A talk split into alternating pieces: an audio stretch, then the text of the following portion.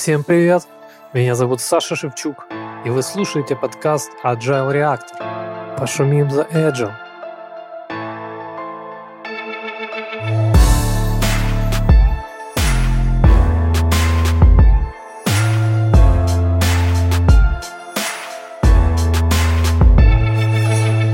Всем привет! Гость сегодняшнего эпизода Макс Найдек, скрам-мастер, парень множества профессий и талантов. Расскажи, пожалуйста, подробнее себе, чем занимаешься сейчас.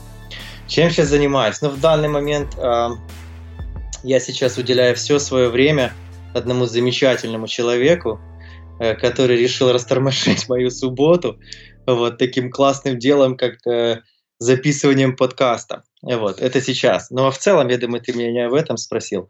А, вот, а последние, сколько это у нас уже, месяца четыре, наверное, да? Э, работаем, работаем, вроде как даже в одной конторе с тобой, э, в Томас Куке, в Киеве, э, скрам-мастера. На самом деле очень нравится. Есть, конечно, свои нюансы, есть вещи, которые цепляют, есть вещи, над которыми иногда приходится задумываться, а почему же так, а ведь не так обещали или не так казалось. Но на самом деле мы себе создаем классную атмосферу. Вот, и, по-моему, мы сами себе там делаем каждый день, да? Mm. И ночь. По-английски, да? We make our day. Вот, так что да. Вот, вот так вот и так и живем сейчас. В Томас Куке, скрам-мастера. Шикарно. А, я знаю, что у тебя довольно-таки интересный карьерный путь, и ты знаешь, что тебя, наверное, все достают расспросами, вопросами, особенно на кухне, где ты уже, наверное, пятый месяц к ряду рассказываешь нам сказки, байки из тайного леса. Вот опиши свой карьерный путь. Да, вот как ты а, очутился здесь, собственно говоря, ну, и откуда ты приехал? А, да я постараюсь как-то это пока так ужать, вот, потому что там все-таки лет 20 того, а то и больше карьерного путя. Родился, вырос я в Киеве, я местный, вот, живу там же, где я и вырос, вот сейчас живу. Да, в 20 лет я решил, что пора начинать взрослую жизнь, а взрослую жизнь решил начинать не в Украине. Вот мне в Украине совсем не хотелось, была такая интересная возможность, и я урулил сам по себе, ну, так почти. То есть тут все родственники, родители все остались тут, а я уехал в Канаду, в Торонто. Вот, ну и там, что называется, хочешь жить, умей вертеться. Вот, первое лето косил траву, э, подстригал кусты, зимой убирал снег. Вот, в общем, крутились как могли. Потом, как ты вот тогда говорил, я попал, ну, попал, ну, как-то нашел работу в Украинском кредитном союзе, вот, это как банк, вот. Там тоже покрутился, вырос э, быстренько с какой-то там с позиции этого вот кассира вот до а, супервайзера отделения. Как-то там через несколько лет в банке мне, естественно, жить надоело. Вот, и я попал в струю вот этих домашних доставок. То есть мне там 23 года, 24, я не помню, сколько тогда было. Вот, получилось как-то получить какой-то кредит на покупку юзанного подержанного грузовика. И давай развозить мебель, развозить электронику от там, магазинов больших типа Best Buy, от Sears. Вот. Развозил их на дома. Вот. Занимался этим тоже несколько лет.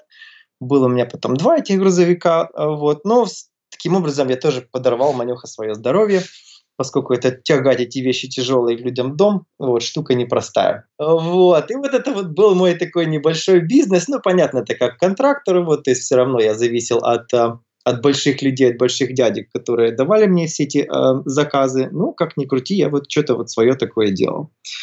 Вот, а потом, когда мне это, ну, не то, что надоело, скорее вот э, здоровье на тот момент перестало мне это позволять, э, оказалось, что сейчас э, набирает популярность такая штука, как Quality Assurance, вот, QA, да, и я пошел в Торонто, я в то время еще жил тогда в Торонто, а, пошел в школу а, на курсы, на, там, два месяца какие-то, вот, и после этих курсов буквально через две недели меня сразу пригласили на контракт, работать в банк, один из больших канадских банков. Вот. Кстати, контрактная работа в Канаде очень популярная в IT. Вот, то есть это контракты, может быть, месячные, может быть, три месяца, полгода. Вот, то есть это у меня был такой трехмесячный контракт, где я получилось быстро влиться в эту среду, понять, что, где, чего. И буквально по окончании этих трех месяцев была возможность или продлевать контракт здесь, или предложили такие совсем дурные высокие деньги мне поехать в канадское захолустье. Вот. Э, поднимать, так сказать, целину. Поднимать там, да, целину в канадских прериях. Вот. Город с замечательным названием Риджайна в провинции Соскочеван. Вот. Ну, я не, без понятия вообще, что это такое, куда это. Решил, ладно, поеду, пока вот, пока деньги дают, надо брать. Короче, поехал я в Соскочеван, в Риджайну, чисто за деньгами, тоже как Киой. Вот. И там была такая большая государственная компания. И вот понятно, как и банки, они все работали в, в таком глубоком waterfall. Там а, я буквально, как я тебе говорил, за две недели сделал все, что мне дали, нужно было сделать на следующие четыре месяца. А потом, ну, очень было нудно, следующие три с половиной месяца, и как бы там особо не, себя проявлять не стоило в плане того, давайте я что-то еще сделаю, потому что это негативно могло отразиться на твоих на, на твоих сокамерниках э, вот, на той работе. Звучит как довольно безопасная атмосфера. Да, э, безопасно и, и нудно. Вот. При этом как бы развлекал чем мог, но в то же время там я встретил свою жену. Вот. Спустя у меня контракт закончился, мне там сильно оставаться не хотелось, опять же, было нудно. Я уехал обратно в Торонто. В Торонто покрутился манеха, поработал даже три месяца как project менеджер.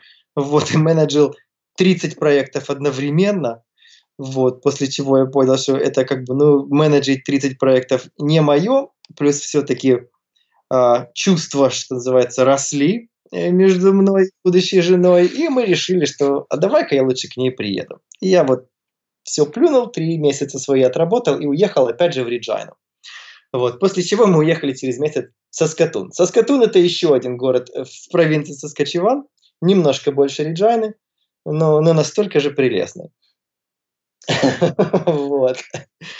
И вот в Саскатуне мы уже два таких вот и Э, два 27-летних ребенка решили, думали, вот что же нам теперь делать.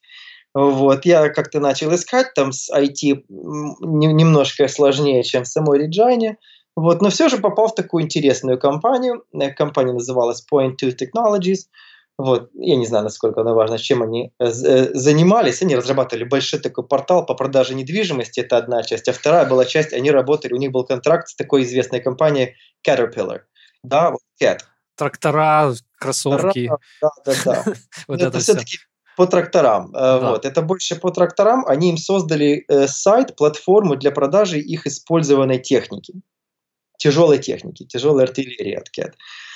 Вот. И вот там я в первый раз понял, вообще увидел, что такое Agile и что такое Scrum. Вот. Причем я пришел буквально на второй месяц после того, как э, сами же э, девелоперы решили, что им Waterfall надоел, они этим не хотят в, в, в Waterfall работать, заниматься, они хотят новое, это классное слово Agile, они хотят э, Scrum, вот, и я смотрел, как они э, по 8 часов планировали спринт, как они 4 часа делали ретроспективы, потому что первые спринты по месяцу у них были. Вот, было так интересно, как они сами учились на своих ошибках. Вот. На самом деле было очень здорово. Вот. И там же я понял, что хоть я был там и в тех-суппорте, вот, э, что, что девелоперы, вот это совсем не боги, э, к которым нельзя подойти, только с которыми можно общаться при помощи джиры. Вот, что это люди, это люди открытые, это люди с таким менталитетом, что они хотят тебя научить, они хотят тебя поднять к своему уровню, пусть даже development и совсем не твоя среда, вот. Но чем, ну, они тоже понимают, что чем больше они могут помочь тебе, тем, в принципе, отчасти это облегчает их жизнь, потому что я буду их меньше терзать. Вот. Но с другой стороны, естественно, тем я становлюсь более полезным для компании. Вот. Ну, в, том же их польза для компании. Вот. И вот этот вот mindset, что называется, да, вот меня он просто заразил. Вот. Я понял, насколько это отличается от ватерфольного mindset а, где я делаю только свое, что мне дали, а, приходите ко мне через три месяца, вот, и посмотрите, это вообще то, что вы хотели или нет. Вот. А здесь это открытость, это постоянное общение, это приходи к, к CEO и говори, что мне кажется, здесь мы делаем неправильно.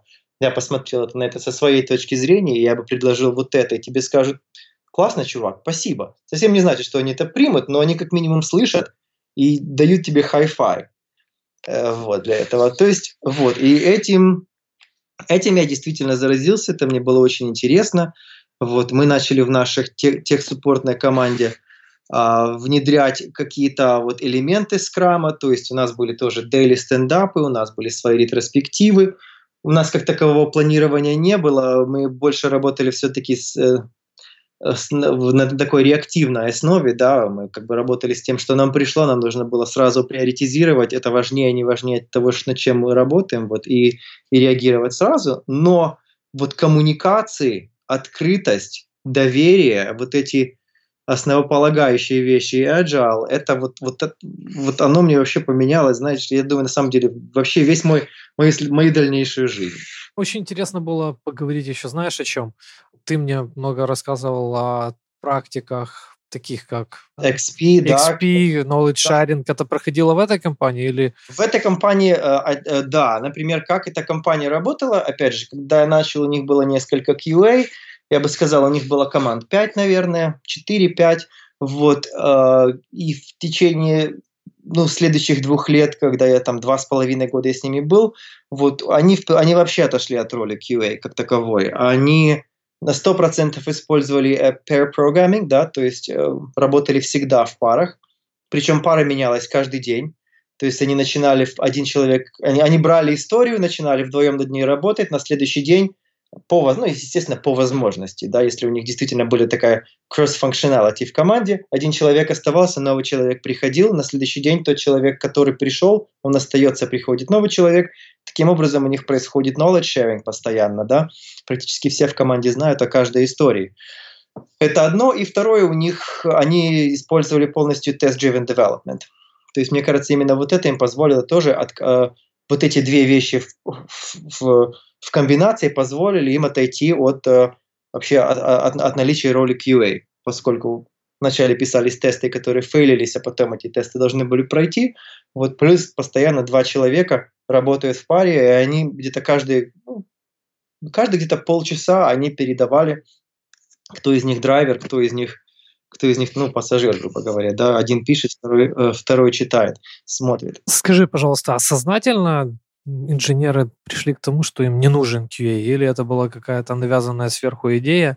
Э, как вы вообще пришли к этой мысли и зачем? Мне кажется, это все-таки они все-таки в итоге пришли как результат того, что им давало pair programming и что им давало test-driven development, да, вот TDD, что им просто эта роль перестала быть нужна, а те люди, которые были QA, они просто начали э, больше подучивать э, именно программирование, вот, development части.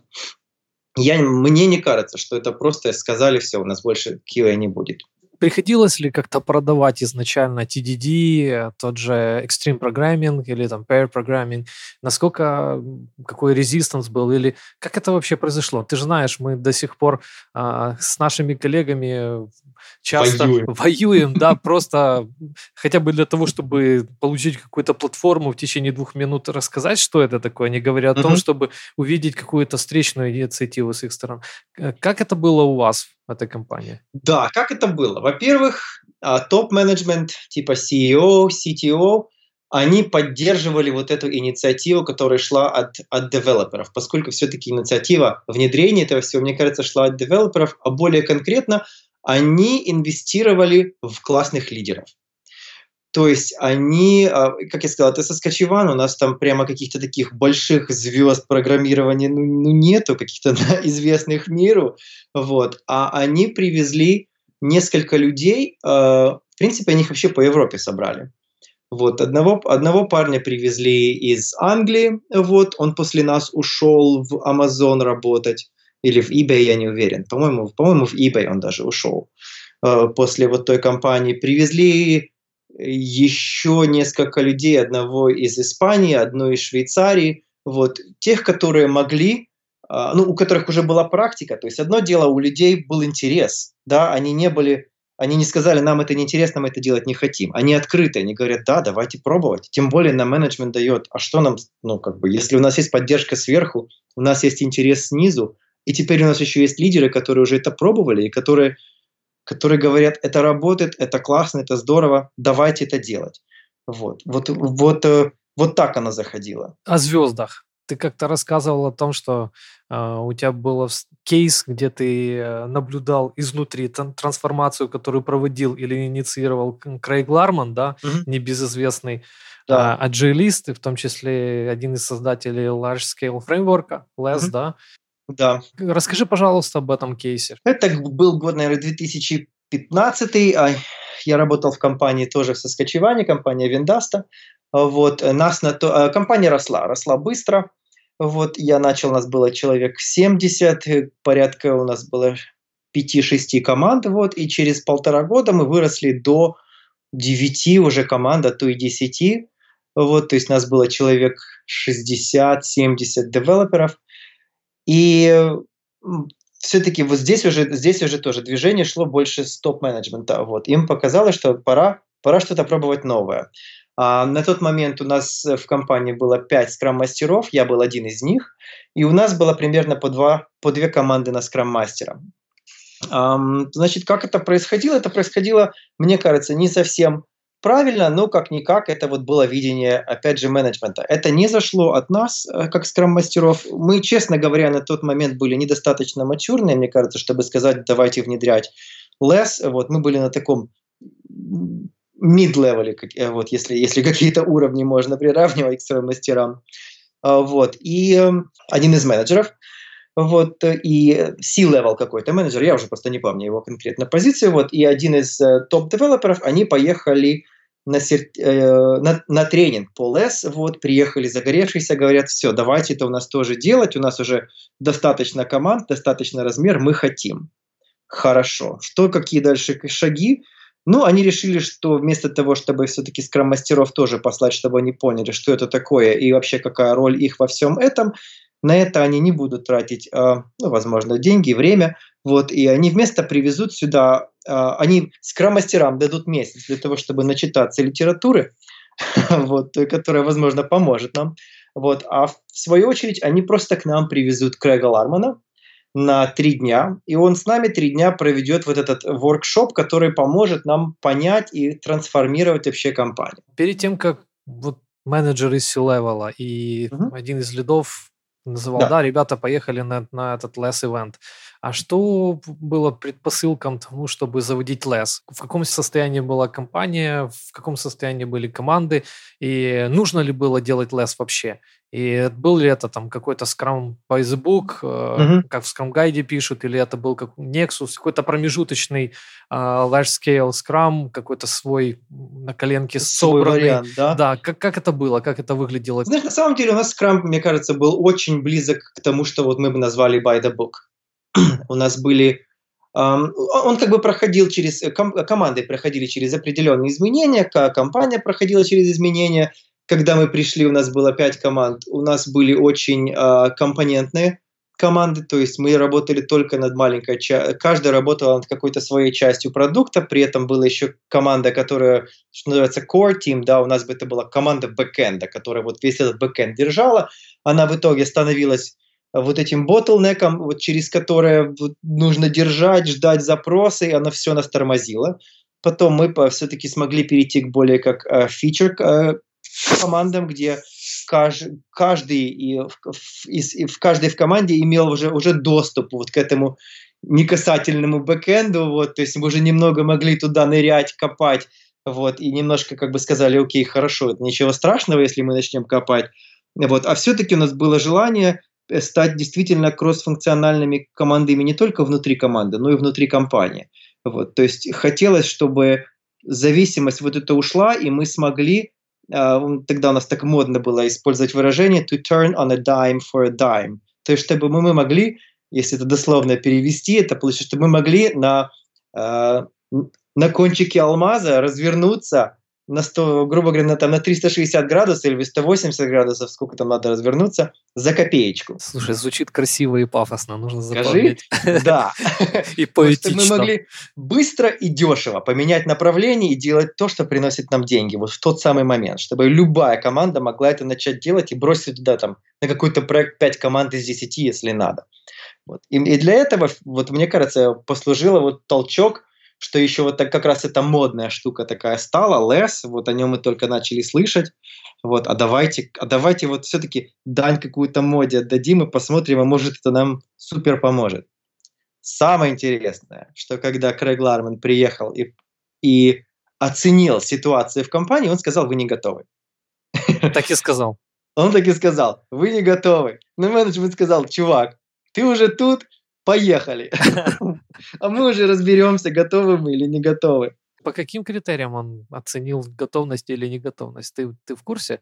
Я вот не в курсе, по каким критериям. Нам, знаешь, вот эта часть как-то была непрозрачная, или же мы недостаточно задали вопросов. Это еще, возможно, не хватало мачурности нас же, как скрам-мастеров, чтобы эти вопросы спросить спокойно. Потому что мы вопросы бюджетов, денег а, спокойно разговаривали. Вот, то есть, мне кажется, у нас не хватило какой-то нашей э, мысли, да, спросить, а почему же мы не готовы?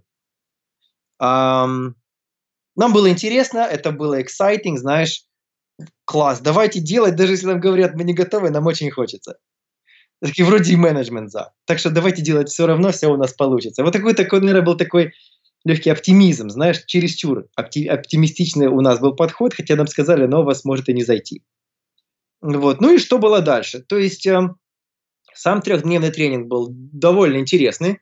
День он прошел со, всей, э, дев, со всеми дев-командами вместе. Вот, сам Крэг Ларман такой тоже интересный э, товарищ. Э, он, он успел обидеть э, много, много девушек у нас в компании, потому что он постоянно отстебывал какие-то такие нецензурные, полугрязные шутки выбрасывал, над, над которыми, знаешь, хлопцы ржали, а девочки краснели, говорит, да он такой, да как он может. Вот, ну ничего, нормально. Вот, все выжили.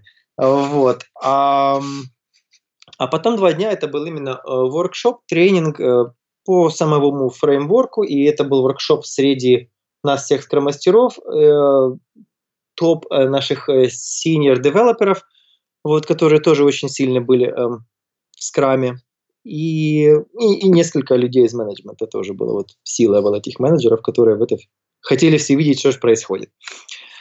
Чем оно закончилось? Два месяца после того, как мы начали трансформацию, сама трансформация была на самом деле очень интересная. Она выглядела так, что мы um, провели такой целый день, где все команды, которые у нас были, расформировались полностью. Мы создали определенные рамки по созданию новых команд и дали командам самосформироваться. Вот. Рамки, грубо говоря, были такие, типа, что у вас в команде должен быть в итоге один скрам-мастер, вот, у вас в команде должен быть, я сейчас немножко утрирую, может быть, не все детали помню, но примерно один девелопер уровня senior и как минимум один девелопер уровня junior. Вот. Плюс у вас должно быть достаточно навыков, чтобы вы могли э, разрабатывать от начала до конца в принципе, любую задачу, которая к нам придет. Вот. А все наши QA, все тестеры, э, всех, все мы просто начали называться девелоперы. Скажи, пожалуйста, как зашел вот этот self-selection? Self-selection зашел классно. Вот, это, в принципе, людям было интересно, здорово, это такая новая вещь для них тоже была, как и для нас. Мы, как скромастера, естественно, переживали, это такой ивент там большой нужно было организовать. Вот, прошло в два, в два раунда. Э, вот первый раунд, то есть мы сказали, ребята, давайте формируйтесь, расформируемся, сформируемся и э, посмотрим, как же, как же будет выглядеть наши команды.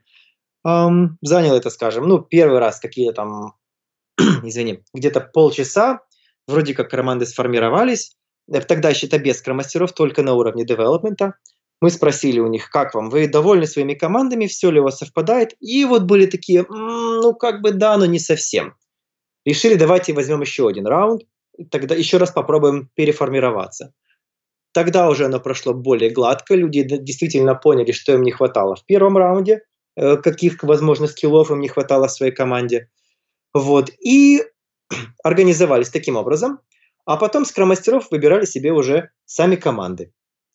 То есть у нас, нас было 5 человек, каждая команда расписала, в, грубо говоря, в уровне приоритета. Она бы хотелось в первую очередь, чтобы был этот скроммастер, потом бы, чтобы был вот этот, третий, четвертый, пятый. А потом просто была жеребьевка, эта команда выбирает первой, эта команда выбирает второй, это третий и так далее.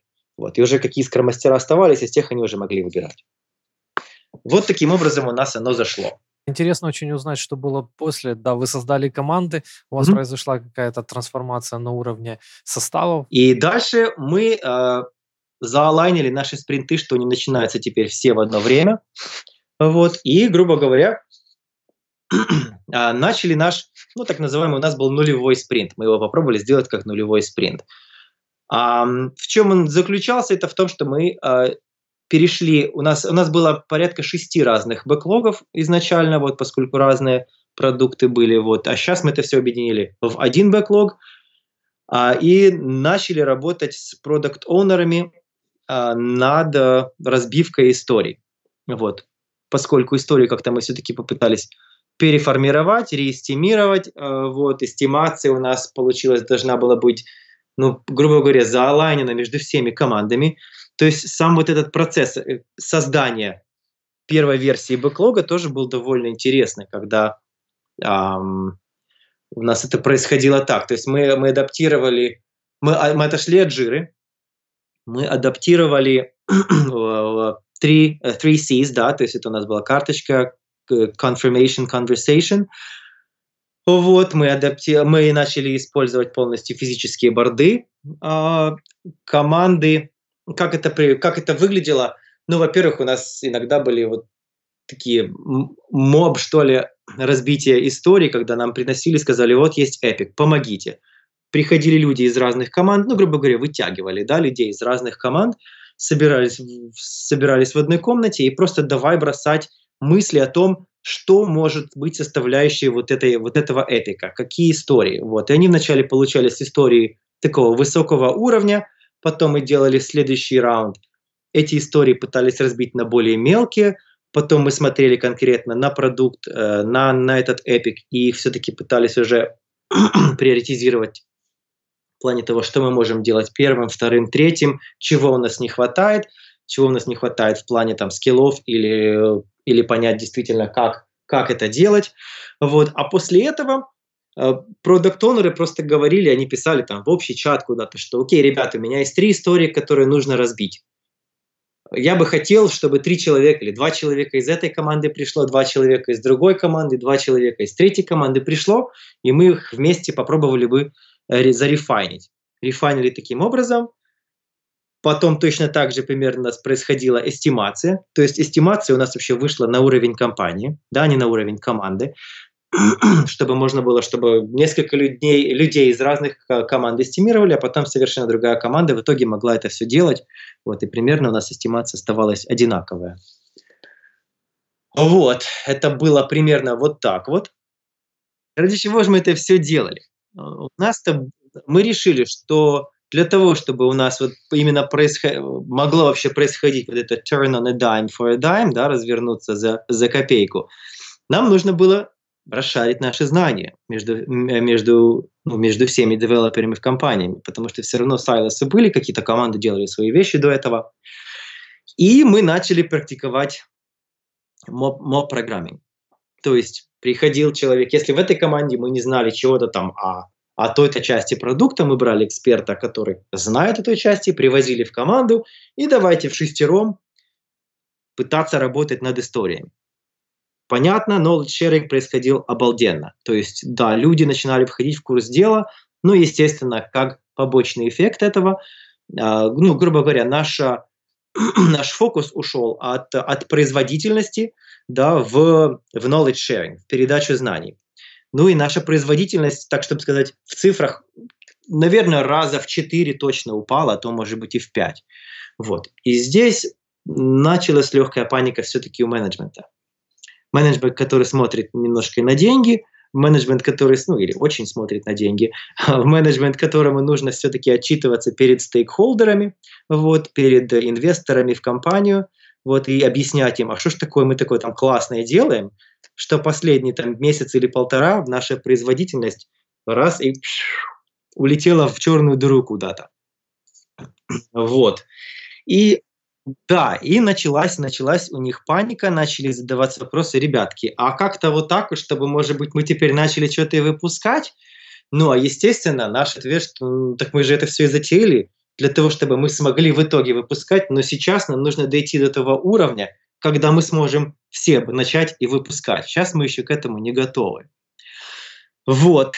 И э, что называется long story short, через, через два, два с половиной месяца после вот э, имплементации или попытки имплементации вот леса в том формате, как он действительно описан на less.works, а, в одно прекрасное утро скрам-мастерам всем пожелали хорошей жизни, всего хорошего, да, берегите себя, пожали нам руки и сказали до свидания.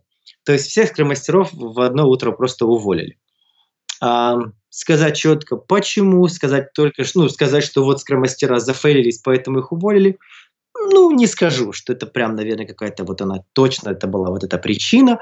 А, мне кажется, это отчасти было все-таки, им нужно было начать какую-то экономию. Вот, опять скромастеров, как ни крути, а это, знаешь, это четверть миллиона э, в год. Вот. И, а то и больше, наверное. Вот. Плюс у них буквально через неделю был митинг со стейкхолдерами, с инвесторами, вот, где э, это я немножко, знаешь, speculating, вот. Все же, что они могли, наверное, показать, что, смотрите, мы вот сейчас э, наши расходы сократили вот на такую-то цифру. Вот, а цифра довольно большая. Слушай, ну, по похоже, этот похабный дед Крейг был все-таки прав, они были не готовы. Он что-то знал, они не были готовы к этой трансформации. Э, какой ты вывод сделал после того, как ты посмотрел, как вот, казалось бы, классный сетап, хорошие инвестиции, крутые техники ты описываешь. У нас, наверное, в большинстве бизнесов и команд только об этом мечтают, а там это все было в одном месте. И моб-программинг, и pair-программинг, и все на свете. Единый бэклог, и self-selection. Э, все модные штуки. Что пошло не так? Мне кажется, не хватило достаточно, ну не знаю, если сказать, возможно, бюджета было недостаточно, возможно, не были достаточно готовы к тому, что это займет не две недели, а два-три месяца для того, чтобы опять начать видеть. То есть какой-то страх все-таки был у менеджмента, что а, это, это, как мне кажется, да, что э, все оно сейчас куда-то, вот оно не начало идти наверх, оно все только идет вниз во всяком случае, на каких-то графиках, на которые они смотрят. Графиков delivery наших, да. Вот. Um, если они не, не, кажется, не стали ожидать, пока вы пробьете дно какое-то, да, и мне пойдете кажется, наверх. Они просто не дождались. Да, просто не дождались. А, я не скажу, что, знаешь, что все абсолютно зашло, ну, вот так вот, гладенько, никакого нигде резистанса не было. На самом деле был, а, если говорить о хоть каком-то резистансе, он был со стороны QA. Почему? им было непонятно, точнее даже QA просто это как такой, наверное, как, как, как пример, не всем было понятно, почему они вдруг сейчас стали называться девелоперами. А, люди QA там, э, например, они очень гордятся своей профессией, вот, они четко разделяют, что QA это не просто типа неудавшиеся девелоперы или девелоперы in training, знаешь, какие-то, а это их профессия. Они горды тем, что они QA, они хотят оставаться в среде QA, а тут их раз и всех и начали называть девами. Вот. И их эта манеха зацепила. Хотя на самом деле им сказали, пишите себе в резюме как хотите. Здесь мы вас просто называем одинаково. Мы хотим, чтобы вы развивали вашу T-shape personality, да, развивали немножко ваши навыки в программировании, развивали ваши навыки в, возможно, или бизнес-анализе, или в, э, в, в, в графическом дизайне, или в UX, UI где-то там вот от них шел немножко такой резистанс. Скажи, что было после того, как вас уволили, да, сократили команду скормастеров? Что случилось с Виндастой и с да, этим экспериментом? Что случилось в Виндасте, насколько я знаю, я как бы я остался в них в нормальных отношениях, э, э, вот. Насколько я знаю, ну, во-первых, э, у них были очень сильные девелоперы и были много senior, да, старших девелоперов с хорошим agile таким mindset ом, с хорошим знанием и пониманием скрама, для чего, почему они это используют. Вот, они просто, грубо говоря, стали, вот у них так называемые сделали tech lead ы, которые были, они, в принципе, бы такие неформальные tech lead ы были у, каждой команды. Просто senior человек, который мог помочь с технической стороны. Они на себя взяли роль отчасти скрам-мастеров, то есть фасилитаторов, вот. И, по-моему, вот у них вот на этом уровне оно все как бы и закончилось в плане какого-то скрам-мастерства. Как у них дальше шла какая-то еще трансформация, чем они там увлеклись, я точно не знаю. Но я знаю, что Vendasta существует, Vendasta выросла еще больше. Вот, то есть что-то они делают, что для них работает. Возможно, они сделали какой-то свой Vendasta Scrum, Vendasta LeSS, не знаю. Но он уже стал, ну, естественно, не таким pure, чистым скрамом или LeSS ом, который он был вот в первые там их несколько лет, когда они все-таки имели скрам-мастеров. Супер познавательная, интересная история. Скажи, а вот leadership committee, о котором ты нам рассказывал, он был там? Да, leadership committee это была штука в Виндасте. Вот. То есть leadership committee это была такая организация, самоорганизация внутри, внутри э, компании. Это было сборище а, людей. Анонимных анонимных таких, да, любителей пообщаться. А, нет, это в основном были senior, опять же, э, разработчики senior уровня, это был наш QA-менеджер, скрам-мастера не были включены в leadership committee. Возможно, знаешь, просто потому, что у нас а, мы были такого, я как я говорю, такого middle уровня, может быть, у нас недостаточно было каких-то вот еще скиллов для вот уровня этой leadership committee. Вот, то есть что на самом деле это было? Это были те люди, которые помогали всем остальным э, в компании, всем остальным девелоперам, QA, я включаю это тоже, ну и скрам-мастерам тоже, эм, расти, э, прогрессировать. Они были те, которые помогали людям строить свои э, планы, э, добиваться этих планов и целей в плане карьерного роста. Они были те, кто помогали тебе собирать э, и обосновывать, знаешь, э, то, с чем ты мог прийти к HR, то есть HR еще был отдельный человек, который занимался только HR, э, и вот к этому HR идти и говорить на основе вот этих моих рекомендаций, на основе моих выводов да, от того, как я вырос, что я делал, где я улучшился, что я принес для компании, давайте повышайте мне зарплату, вот если вам кажется, что, что я этого достоин. То есть leadership committee, да, это были те люди, которые, у которых были, а, я думаю, как же так лучше описать, а, то есть если, скажем так, в leadership committee было 10 человек, у каждого из этих 10 человек за ним было закреплено, скажем, 5-6 людей внутри компании, для которых они являются менторами. Вот. Совсем не обязательно, чтобы они были в одной команде, совсем не обязательно, чтобы они даже в одной среде были. То есть у меня ментор был на самом деле один из, один из senior девелоперов. Вот. Он хорошо в скраме понимал, он хорошо разбирался, и он мне мог помочь э, с тем, в каком направлении мне идти, как я могу расти, как я могу помогать, как я могу улучшать себя, улучшать команду, людей вокруг меня. Вот. И все это было основано на, э, на вот эти 360 review, да, мы могли в любой момент попросить, чтобы нам сделали э, ревью. Я, я, например, опишу со своей точки зрения. То есть я, есть была формочка, я говорил, хочу, хочу получить ревью от своих, от своих вот соратников. А, вот, выбирал несколько людей, которые бы мне сказали свою точку зрения, что они, как они меня видят. Вот, естественно, я старался выбрать бы людей, наверное, которые бы мне дали, показали меня в позитивном свете. Вот, а, и потом, когда э, э, этот запрос шел в leadership committee, они говорят, хорошо, вот три человека, Макс, хочет, чтобы, чтобы его поревьюили, вот, но в свою очередь мы еще предложим, чтобы несколько людей, которых им кажется было бы э, желательно, чтобы дали свое мнение о обо мне, они им тоже предлагают сделать такое ревью, и в итоге у них получалось порядка там 5-6 ревью от разных людей, какие-то более позитивные, какие-то, возможно, более критичные, вот, если кто-то был, э, был такой. Вот. И потом вот этот э, ментор, вот, он просматривал, он или она просматривали, извини, просматривали именно вот этот фидбэк, который я получал, они искали какие-то, возможно, patterns, какие-то вещи, где мне посоветовали, здесь можно улучшить, и потом уже работали конкретно со мной. Они говорили, вот посмотри, было так, было это, здесь мы можем улучшить, здесь у тебя все хорошо, вот, давай поставим какие-то какие цели на наши следующие на наши следующие встречи, посмотрим, как ты их достигаешь. Вот. Ну, оно как минимум происходило раз в полгода. Это, это у нас самое редкое. Вот. А в принципе это можно было делать. Как часто ты хочешь, я скажу, в среднем люди делали от трех месяцев до полугода. Вот так вот оно и происходило. Здесь мы не обсуждали совершенно а, наши, а, нашу зарплату. Вот, то есть зарплату это было только я мог пойти вот с этим overview, который мне сделали разные люди, какие-то suggestions люди дали, мой ментор мог сказать, знаешь, Макс, мне кажется, ты действительно классно вырос, Вот, если тебе хотелось бы там поговорить по поводу э, поднятия или пересмотра твоей зарплаты, наверное, у тебя хороший кейс есть. И вот с этим кейсом я тогда шел к HR и говорю, вот смотрите, на основе этого я бы хотел повышения. А они уже для себя тогда решают. Они, возможно, консультируются. Они, это HR, консультируются с людьми из этой leadership committee, консультируются с моим ментором. Вот, и вот на основе этого тогда они уже делают заключение, что-то менять зарплату или не менять. Вот. То есть не было того, что один человек просто, грубо говоря, решает твою судьбу, потому что твой ментор, вот, а у вас, может, с ним вообще отношения не ладятся. Слушай, звучит довольно демократично. Скажи, пожалуйста, ты... Ну, это же никак не связано с лесом, с лес-трансформацией. Это, наверное, было э, заранее, сильно заранее до того, как вы начали это делать. Как ты... Как они пришли к этому? Как организация пришла к этому leadership committee и почему? Ты застал этот переход?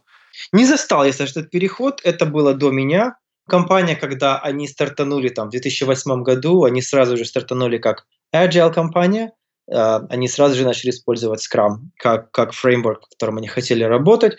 Вот, и я так просто подозреваю, они набирали людей с таким agile mindset ом.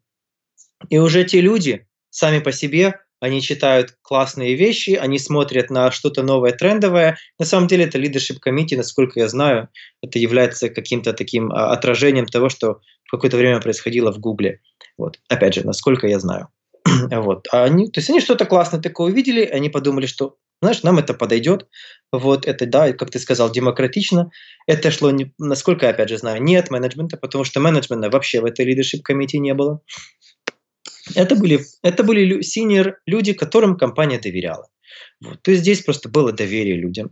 Доверие того, что эти же люди могут помочь остальным вырасти, вот, а не только менеджмент способен вообще что-то делать. Еще, кстати, об интересных вещах, которые там происходили. Например, у нас были хакатоны раз в месяц. Вот, опять же, была инициатива от девелоперов, менеджмент ее поддержал, и мне кажется, компания получила огромные дивиденды из-за этого. То есть э, раз в месяц у нас был хакатон, на него приглашались абсолютно все, совсем не обязательно, что это девелоперы, мог быть отдел маркетинга, скрам-мастера на это приходить могли, кто хотел. Грубо, ну вот их так вкратце, как формат был. За несколько дней до хакатона был какой-то просто, ну, формировался документ, где люди э, с идеями писали, вот забрасывали свои идеи. Говорят, я хочу поработать над чем-то таким. А суть была в чем, чтобы то, над чем ты работаешь, что ты попытаешься исследовать, попробовать, протестировать, хоть как-то было связано с компанией или с продуктом, вот, или с улучшением чего-то, что коснется людей вокруг тебя. А, вот. То есть, знаешь, это не всегда было только нам нужно там, найти, как, как работают новые какие-то базы данных. Не совсем не обязательно. Люди работали над, над установкой, я не знаю, LED лампочек, вот, и как они, как они отражают, э, как они улучшают а, а, как они улучшают настроение людей в рабочее время в зависимости от, от цвета света. Вот даже такое люди делали. Так вот, о формате, то есть люди набрасывали туда, чем хотят работать, потом э, в утро хакатона, вот на хакатон шел целый день, вот э, утром это быстренько, скажем, там э, была презентация буквально по 2-3 минуты типа вот лин кофе, люди выходили и говорят, что у меня вот такая идея, хочу над ней работать, если кому-то интересно, подходите ищите меня. Вот. И вот так вот, скажем, там было 5-7 идей у людей, люди потом организовывались в кластере, кому интересно было над чем работать. И через две недели они презентовали результат вот этой работы. То есть они брали целый день только на вот эту, на работу над вот этим тем, чем они хотели. Вот. Следующий день потом начиналась нормальная рабочая неделя, вот, или там ваш спринт продолжался. А через две недели была презентация того, что произошло, а, была презентация какого-то результата, то есть мы зафейлились, или у нас получилось вот это, у нас отчасти вышло, отчасти нет, мы бы хотели еще взять там, знаешь, несколько дней для доработки, вот, что-то показывали, получали фидбэк от людей, слушай, классно идет, или нам кажется, это совсем ерунда, не нужно, вот, и на самом деле, например, у нас зашло несколько новых технологий таким образом, которые намного ускорили, скажем, там, вот был Elasticsearch, например, люди ввели. Это была вообще новая штука такая, не знали, что это такое, а мы с поиском как-то были сильно связаны, и через вот эти хакатоны они, в принципе, в итоге вышли на вот такую вообще функциональную вещь, которую потом вложили в наш продукт, и от этого там скорость поиска по интернету, а это, она это сильно продукт рассчитывал, вот скрейпинг такой у них там ускорился в разы, как вариант, да. Ну вот так вот. То есть, опять же, компания не боялась того, что, а вот что они тут просидят целый день, из этого, и что из этого будет? Кому, а вдруг оно нам не нужно, то, что они сделают? Не было страха, было доверие. Доверие, доверие от того, что люди действительно хотят как-то улучшать продукт, они хотят улучшать свое рабочее место, они хотят становиться, знаешь, как-то более прогрессивными, продвинутыми, вот, и всем вокруг себя тоже делать лучше. Мы сейчас заговорили, mm-hmm. наверное, о культурных моментах. Какие ты видишь различия между людьми в адаптации скрама? Там и здесь, я имею в виду, в Канаде и в Украине. Вот ты mm-hmm. работаешь уже практически полгода, достаточный срок, мне кажется, да. для того, чтобы увидеть, почувствовать разницу. И какая она? Знаешь, я хочу, так бы, чтобы просто было понятно, там, где я работал в Канаде, это я бы назвал, это, наверное, самая такая прогрессивная или прогрессивные компании, которые вообще были Соскочеване, как минимум в провинции, в плане адаптации Agile, в плане адаптации Scrum. То есть я не знаю, действительно ли является они вот такой среднестатистической Agile компанией. Мне кажется, если вот брать какой-то такой вот критерий, то они были вот впереди паровоза. Людей там изначально брали, знаешь, да, понятно, а по скиллам, но даже когда брали девелоперов, то очень смотрели на их, на их mindset, на их менталитет, о том, как они думают, о том, что для них важно, даже не в плане технически. Брали людей, например, мы писали на, на Python е почти у нас всего, на Python написано, а брали людей, которые в Python в жизни не видели. Но по своему mindset у они нам очень подходили, и намного было проще их обучить, знаешь, их перевести из Java на, на Python, на Python, чем поменять их mindset э, с waterfall ного на agile. Я думаю, это будет очень непопулярная идея здесь, да, где у нас в основном technical excellence на волне. Здесь у нас technical excellence и совершенно не важно, ну, это так, опять же, немножко утрирую, что совершенно не важно, но как реальность показывает так, что не очень это важно вообще, насколько люди открыты, насколько они хотят улучшать людей вокруг себя. Да, и так, если быть честным, у нас менеджмент еще недостаточно открыт, и у, у него недостаточно такой вот mindset, что мы действительно мы доверяем, мы хотим брать тех людей, которым мы можем доверять, которым мы хотим и которым мы готовы доверять. Тогда у нас не будет страхов о том, что а вдруг они вот из 8 часов в день не проработали все 8, вот, не просидели над клавиатурой, вот, и не забросали ее там, не закапали слюнями и потом, вот. То есть вот этого страха как бы там не было, там было полное доверие, что мы берем тех, на кого мы хотим, на кого мы хотим полагаться, да, которые мы хотим, чтобы они нашу компанию продвигали. Вот, то есть в этом отличается mindset самой готовности, как минимум от менеджмента. Вот этого открытости еще нету.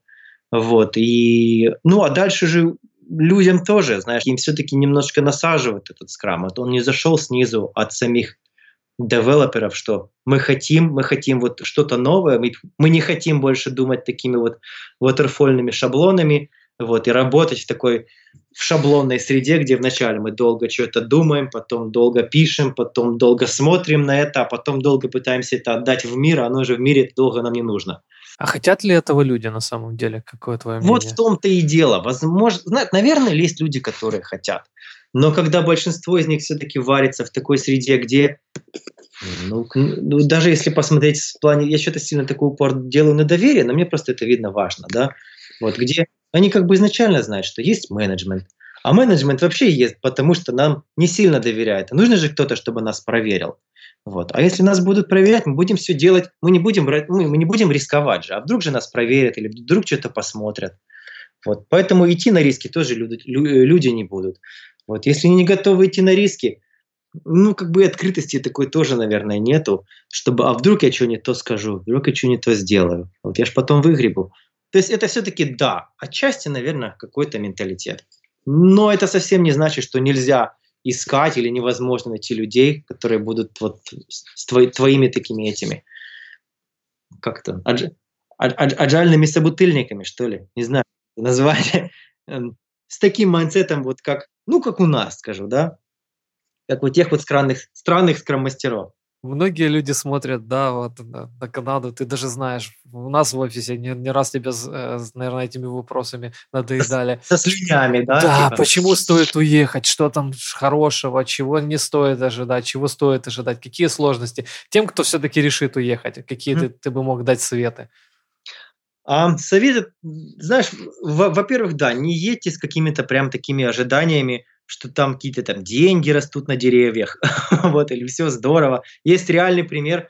А, у нас были соседи здесь, когда я жил в Киеве еще, вот по нашей лестничной площадке. Они уехали на год раньше меня в Канаду. Они были моего, а, они возраста моих родителей были. И они возненавидели Торонто, им Канада вообще не зашла, они в итоге куда-то уехали в Лос-Анджелес, а дети их моего возраста в итоге вернулись в Украину. А, там буквально через там, 4 года или что-то такое. Потому что они ехали с ожиданиями. Они ехали с тем, что мы сейчас туда приедем, Здесь мы э, директора Hewlett Packard, вот, здесь мы работаем в Киевском э, университете э, ректорами какими-то или там профессорами, я, честно не помню, вот, неважно. Но здесь у них был статус, да, здесь у них какое-то вот другое видение жизни были, что уже где-то отчасти кто-то им что-то должен.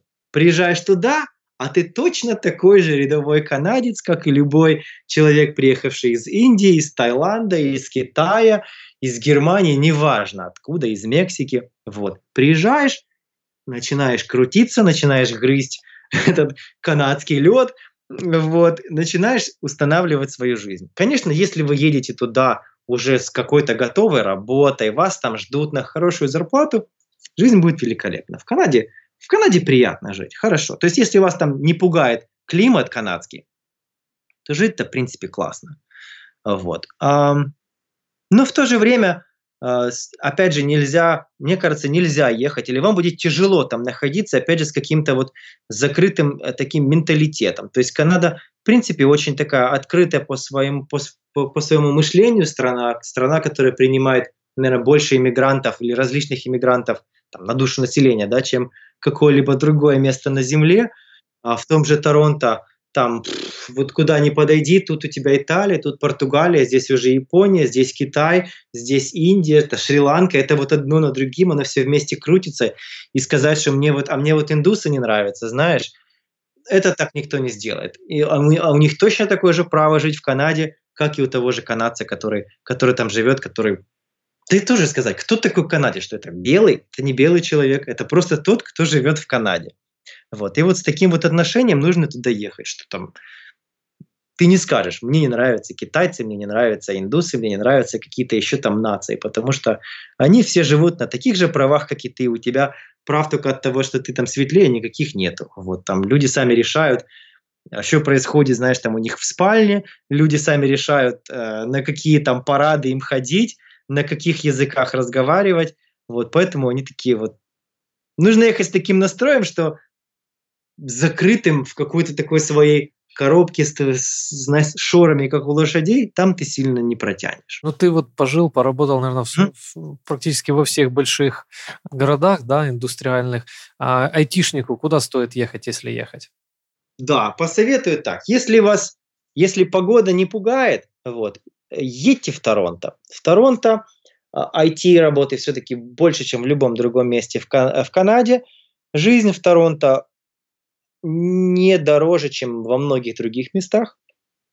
Да, дорого будет купить жилье, на это не рассчитывайте. Там, арендовать, возможно, будет ну, дороже, чем в других городах. Но в целом, по большому счету, есть вещи, которые дешевле. Плюс, плюс просто много выбора. Там проще найти поддержку, если вам там не хватает э, сырков в шоколаде киевских тортов.